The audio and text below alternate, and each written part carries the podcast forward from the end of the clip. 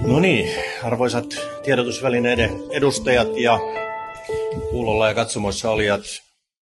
Eli puheenjohtaja on käsitellyt R K P:n esittämät muutostoiveet ja me ollaan löydetty yhteinen näkemys ja sopu. Eli maanantaina hallitusneuvottelut jatkuu koko voimallaan. No niin, tervetuloa tänne neuvottelijakanavalle.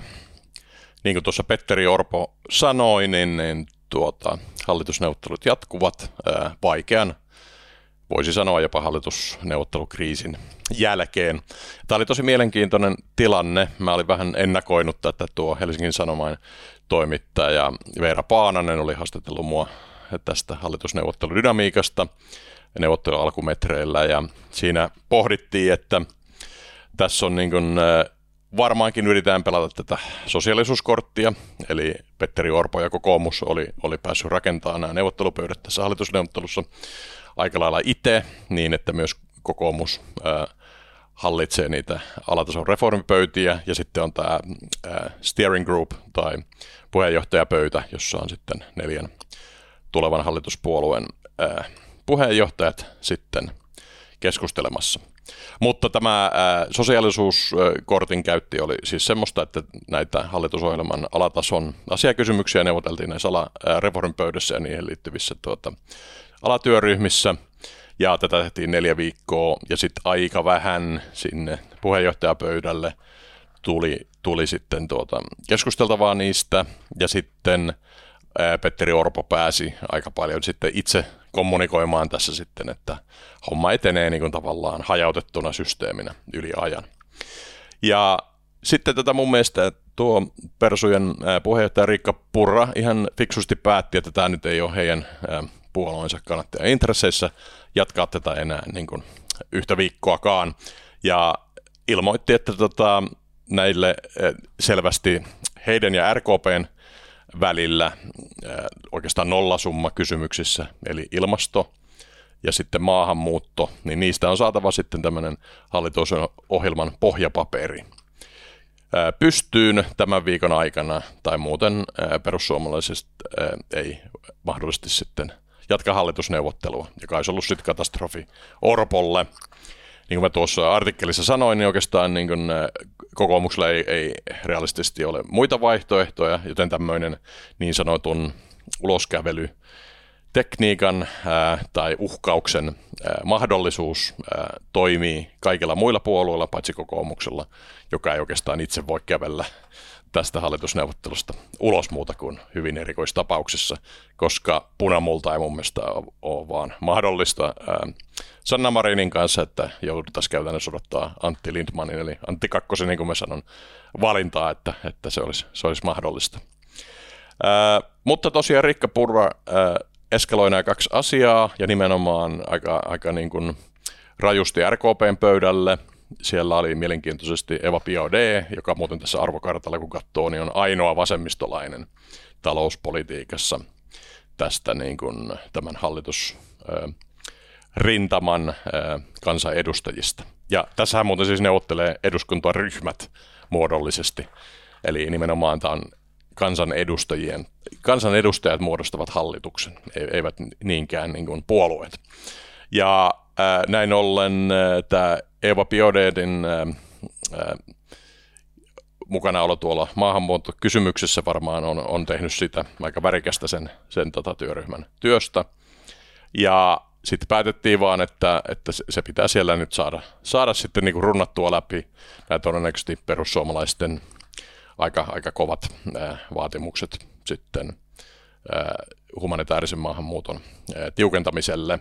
Varmaan siellä työperäisen maahanmuuton ää, puolella sitten, sitten tätä kysymykset ovat pragmaattisimpia, koska tosiaan nämä kansanedustajat on aika lailla ää, talousoikeistolaisia. Ää, no se toimi, eli, eli tavallaan tässä asetettiin tämmöisiä deadlineja, jotka hieman paukkuivat, mutta sitten tuota, R K P:n eduskuntaryhmä joutui tässä lauantaina kokoontumaan samaan aikaan, kun Riikka Purra oli täällä puoluekokouksessa, jossa hän joutui pitämään avaamaan puheen, jossa ilmoitti, että, että nyt ollaan katkolla ja, ja hänellä ei ole siinä mitään uutisia, että pallo on R K P:n kädessä, että jatkuuko hallitusneuvottelut vai ei.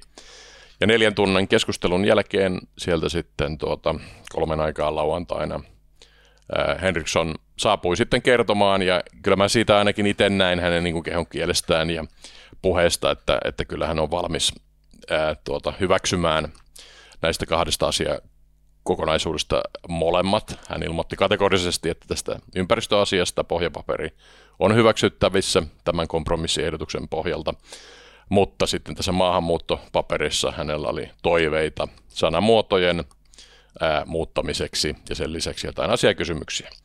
Ja tämä sitten nostettiin tänne puheenjohtajapöydälle, jossa sitten tuota, näitä sanakysymyksiä hyväksyttiin, mutta ainakin Riikka Purran mukaan asiakysymyksiä ei.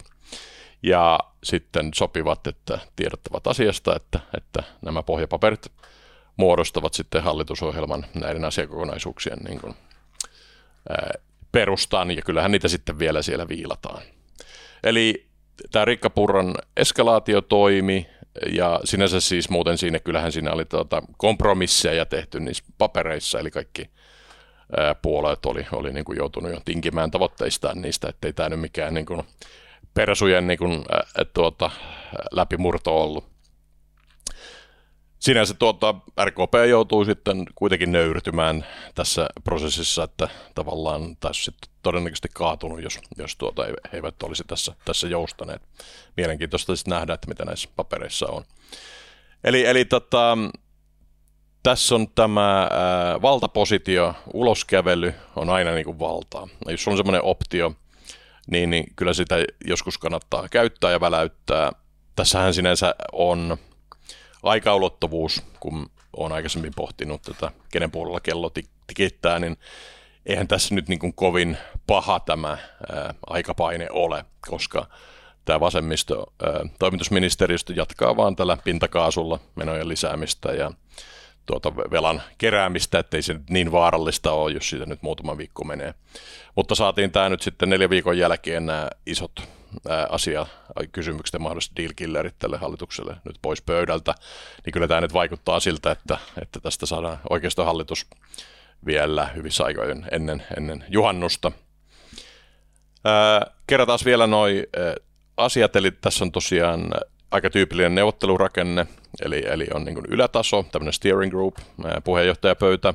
Sinne selvästi tuotiin nämä mitä nyt ää, tärkeitä ää, neuvotteluasioita näistä alapöydistä, nimenomaan ilmasto- ja maahanmuuttopöydästä. Ja sitten on tosiaan tämä alataso, sinne on haetettu asiantuntijatasolla sitten näitä kansanedustajia ja neuvottelemaan sitten, sitten alakysymyksistä.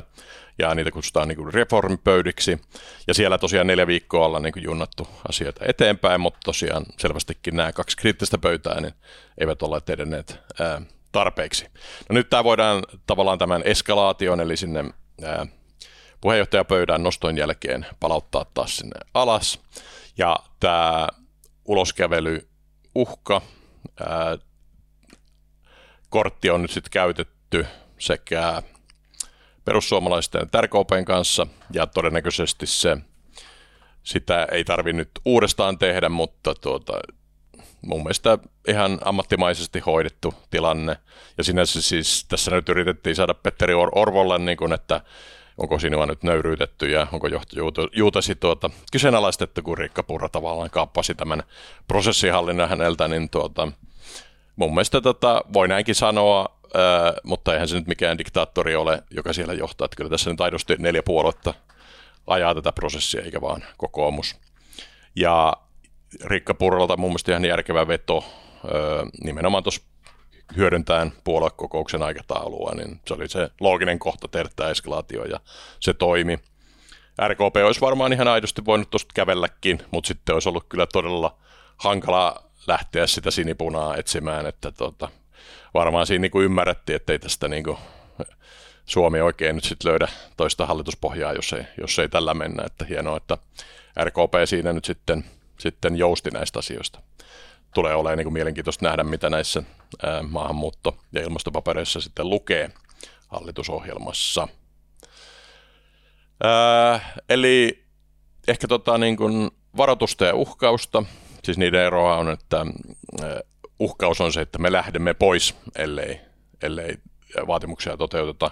Varoitus on vaan siis sitä, että, tuota, että on mahdollista, että hallitusneuvottelut kaatuu. Kyllä tämä enemmän oli tämä Riikka Purran toiminta oli niin kuin uhkausta, eli tämä, siitä olisi ollut aika vaikea pakittaa, jos R K P nyt olisi sitten lähtenyt vetämään, vetämään asiakysymyksiä ennen ää, muutoksia oikein niin kuin kova, kovaa vastaan. Niin, mutta se toimi tässä, ajatus oli hyvä, prosessihallinnan mielessä tavallaan tämä voi tehdä hyvää, hyvää tälle tuota, loppuhallitusohjelmaneuvottelulle.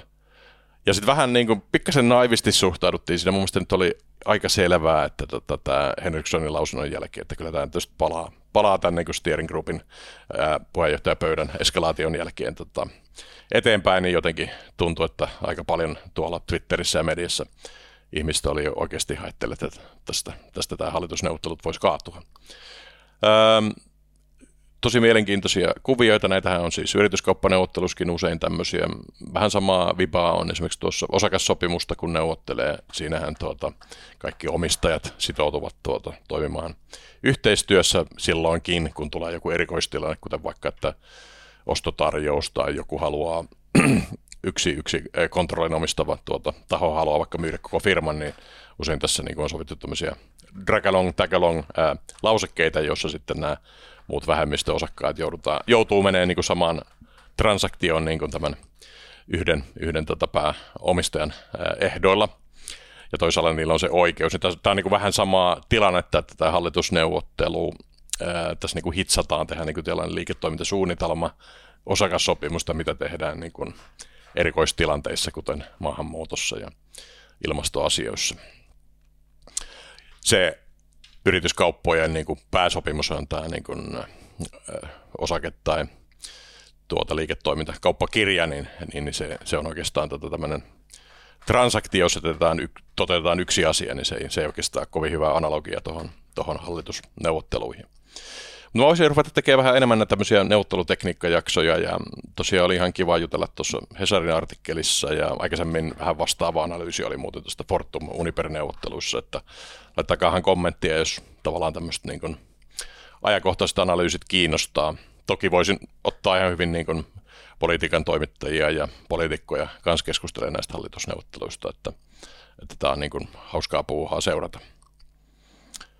Ää, Mutta tota, kyllä se nyt näyttää siltä, että oikeistohallitus tästä muodostuu, ja hyvä niin, ja, ja tuota, laittakaahan sen kunniaksi tuota, tämä neuvottelijakanava tilaukseen. Kiitoksia.